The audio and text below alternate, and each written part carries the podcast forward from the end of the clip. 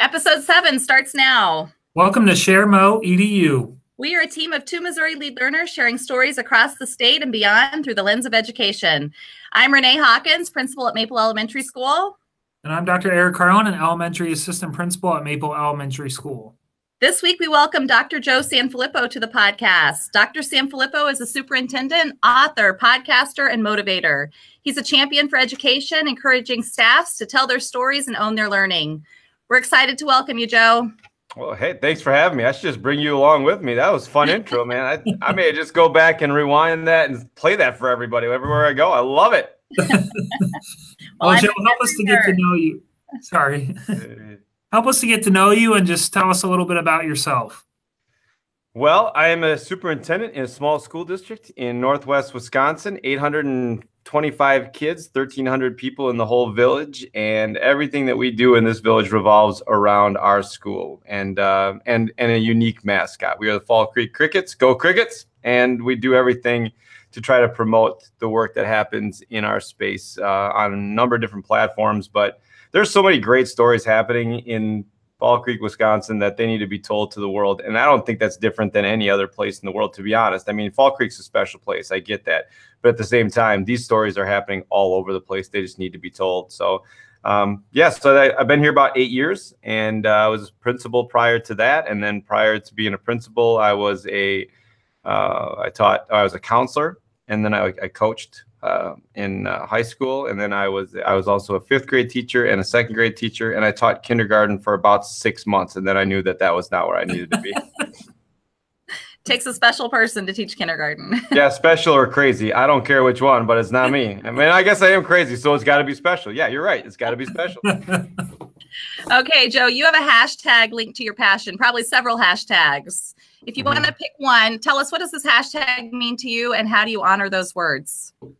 So uh, we can do. I think most importantly, the uh, the Go Crickets hashtag is the one that I kind of gravitate towards all the time, and the reason is um, that the it, when we put that out there, when we put Go Crickets out there, it celebrates the work of the people that are actually doing the work, right? Like, so I can talk as loud as I want and as much as I want about the impact of you know what we can do or what I can do from this lens, from a superintendent lens, or I can do the right work, which is making sure that the light shines so brightly on the teachers and staff members of this school district that um, that that's what the story really entails. And my people rock, like my people are crushing it, and so their story needs to be told to anybody who will listen. Um, and for us, the Go Crickets hashtag has been one of those things that is just, it started out as uh, something we saw that, um, you know, we actually, it's funny because we saw the, we saw Go Crickets on pins and, and pennants and shirts and posters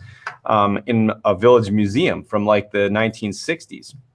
And so all we did was make that, you know, take that mentality and just make it a little bit more modern and throw a hashtag and now it's how not only we connect to people but people remember what go crickets was 25 35 45 years ago. So it gives us an opportunity to really bring everybody together and connect a passion to what this uh, school district is all about. And i could not be more happy to be able to share their story eh, all over the country at this point. And that's been um, it's been an honor to be able to do that because these people are too important to have only those in the village know what they do yeah, it's always cool how uh, that hashtag or, or anything can just kind of go globally and um, can be from anywhere. It's uh, I know when you spoke uh, a few weeks ago at our um, PD, it was it was cool that just how Go Crickets has has gone uh, around the world and back. It's just it's neat to be outside of just your uh, your town. So mm-hmm. cool. Yeah, yeah, it's been a, I mean, it's it's humbling too. Like, and I, but here's the other thing about it that I don't think people get, and that is that it it steps our game up too because now not only do people celebrate the work that happens out here, but they expect that work to happen out here, and we're really in that uh, in that space where when our people know that there are they're like every we have a tweet from every state in every state in the United States saying go crickets every everyone every every state and so when they know that people are um, you know shouting their words out or following what they do their audience is substantially bigger than just the people in this building Cool. Well, share a message. Uh, you co-authored Hacking Leadership. Can you share a message from your book that you would want uh, that would cause people to take action or move someone to take action? Mm-hmm. Yeah, well, I wrote the whole book. Tony only wrote the bio, so I don't understand how he's getting all these accolades. I'm, I'm kidding. I'm kidding. So to- Tony Sinanis, who's a superintendent in uh, Hastings on Hudson in New York right now, and one of my best friends in the world, um, is a phenomenal educator and um, certainly someone to follow and, and see what he's doing. But when we wrote the book, uh, we were just well, two things. So when we wrote the book, we were kind of we were kind of sick of reading a bunch of philosophy honestly. Like everybody was telling us like you know what? All kids should learn and we should you know empower our staff. Well that yeah. I mean what, what do you uh, yes yeah like that's it's easy to say but help me do it right? So in hacking leadership what we wanted to do was just make sure that we had 10 really practical applications for you to go out and we can if the if the baseline is that we all agree that all kids should learn and that we should empower learning and that people and that students and teachers should both have voice in what they do if that's the baseline then then we need to go well beyond that and going well beyond that means you have to give provide people time resource and opportunity to do that and that's what we tried to do with the book is to provide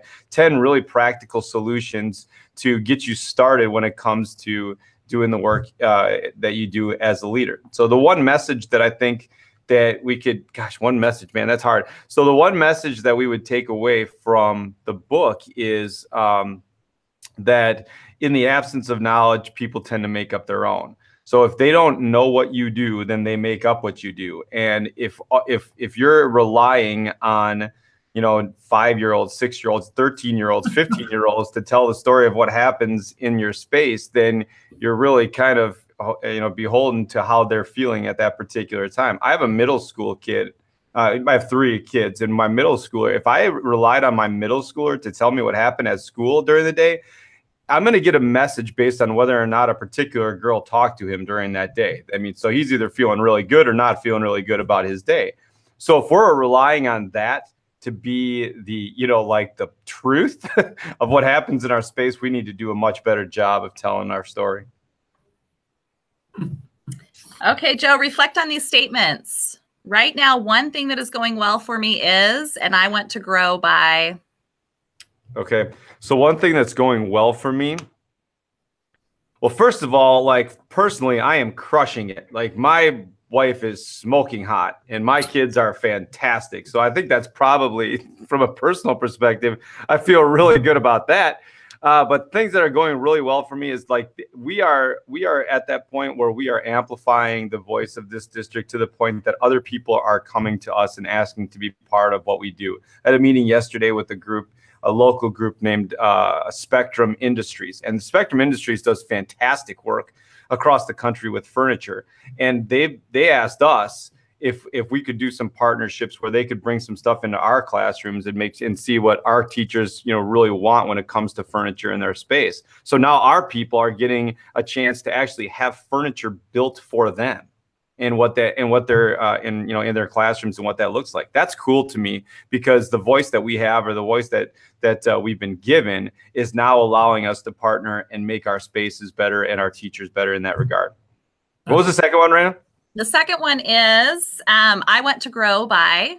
Oh, so I want to grow by um, never forgetting why I do what I do. There are times that. Uh, there are times that you know when you when you get a chance to talk to a big group about the work that's happening you never want to forget why you're why you're there. And the why for me is to make sure that every opportunity that we have to amplify the voice of the school district we do. And i wouldn't have a platform to have to tell these stories if these stories weren't real. My people crush it. They are amazing. They do things that i've never seen before and those stories need to be told and i never want to forget that. So i want to make sure that i grow by making more connections with our groups to make sure that their story is being told on a on a global platform. Awesome. From you being in our district two things really stick out to me and it's be intentional and i hear it in your words right now and be unapologetically optimistic. Mm-hmm. yeah That, absolutely. That's the, I should have answered that before. That was that would have been a good answer. But yeah, Definitely walk that walk through your words Right. and your actions. we try. I mean, the, here's the thing about the intentionality piece of it. Like if you don't, if you're not intentional about the work that happens in your space, then you look back after six or eight months and think, "Oh my gosh, I can't believe it's January already. I can't believe it's you know March already."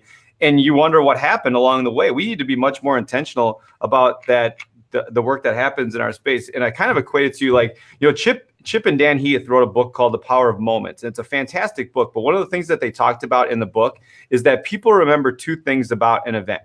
They remember the peak or pit, which is, you know, the high or the low point of the event, and they remember the end of the event.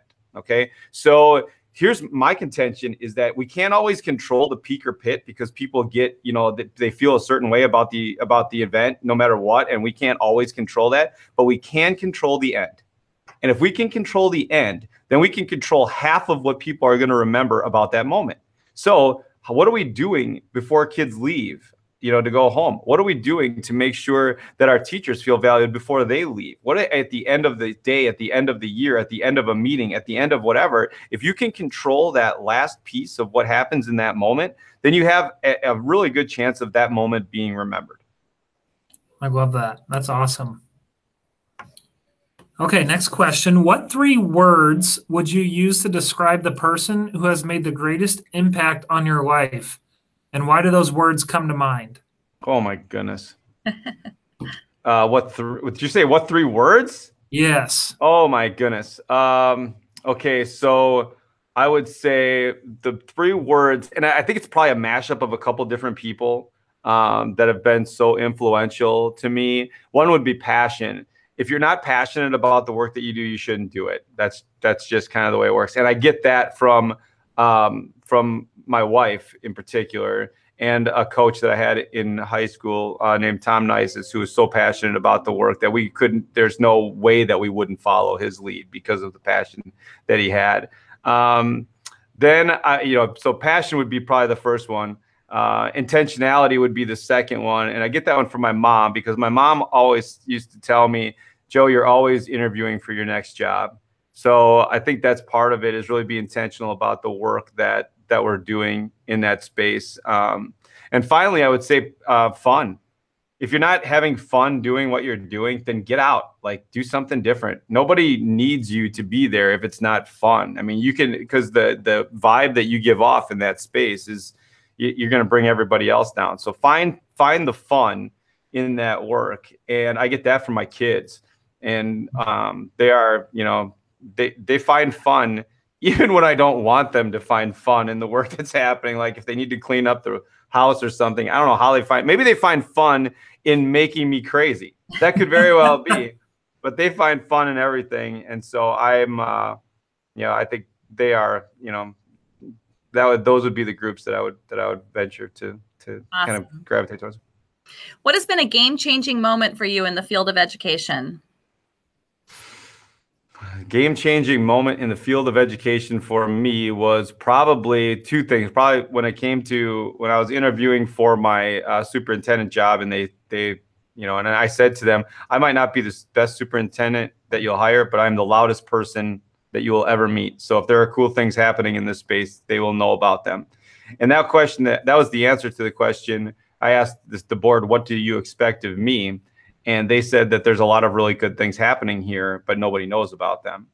And that would that gave me license to do all the work that we're doing here, which was which has been, I mean, beyond anything that I could have imagined. The second thing, the game changing piece was probably um, the keynoting uh, a conference called Lead Three in California with Sir Ken Robinson, and the the idea that he had heard about the keynote, that he had heard about the message, and he was really interested in having a conversation about what that was and the fact that he gave me the time of day and talked to me about what it means to tell stories and to connect with audiences um, meant the world to me. And I, I, because I view him as the foremost authority on creativity in schools and uh, what innovation really, really means. So to have a guy like that that gave that took the time to just talk and have a conversation and then another one because we keynoted another event together and then do it again and the idea that I could just shoot him an email and ask him a question and and and to get a response from it was definitely uh, game changing for me.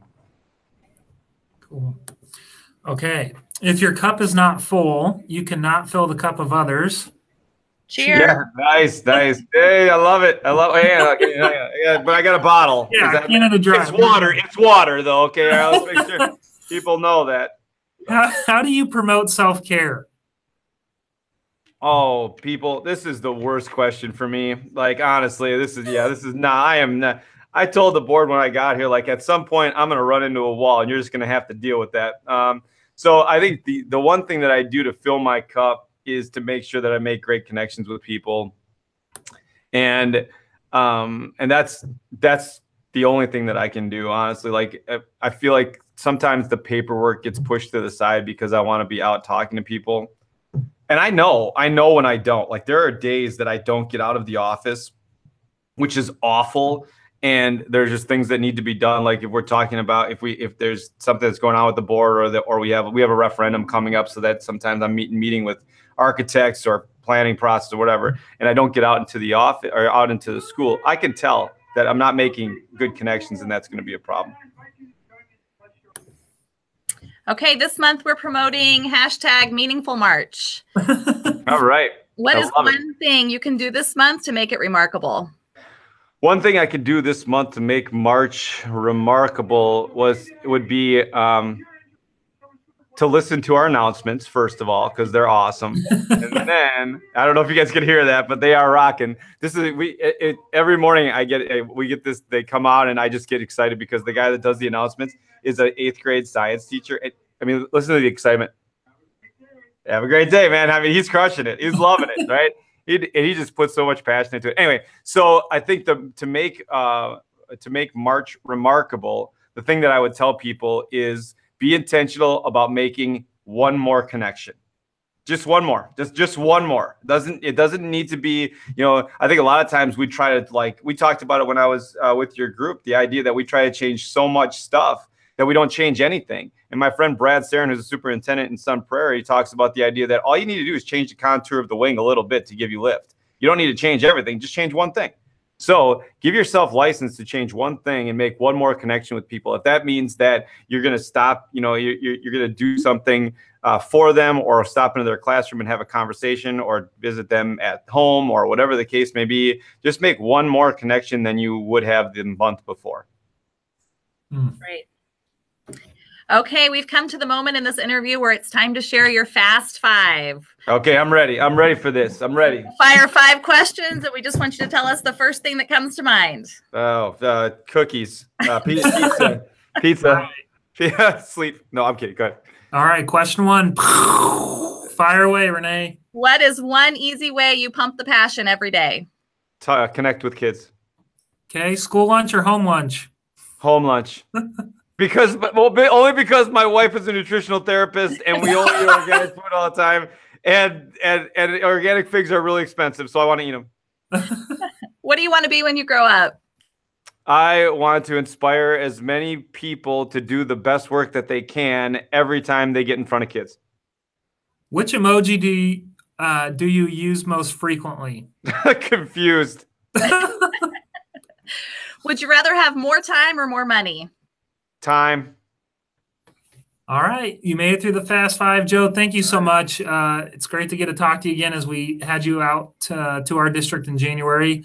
Um, is there any last statements or or something you want to share with anyone who's going to listen in? Uh, yeah, I think the last thing that I would tell people is that we have a tremendous opportunity as educators, and we get all these people outside of the schools that tell us what we do. At the same time, they have no idea what we do. So, like Rena said before, like if we can be unapologetically optimistic about the work that happens, and we never give up the opportunity to say something great about our kids or our school or our community, we can change the whole narrative. So, please do that. Great message. Thank you. All right, guys, you have a wonderful day. Thanks for having me. I appreciate it. Enjoy.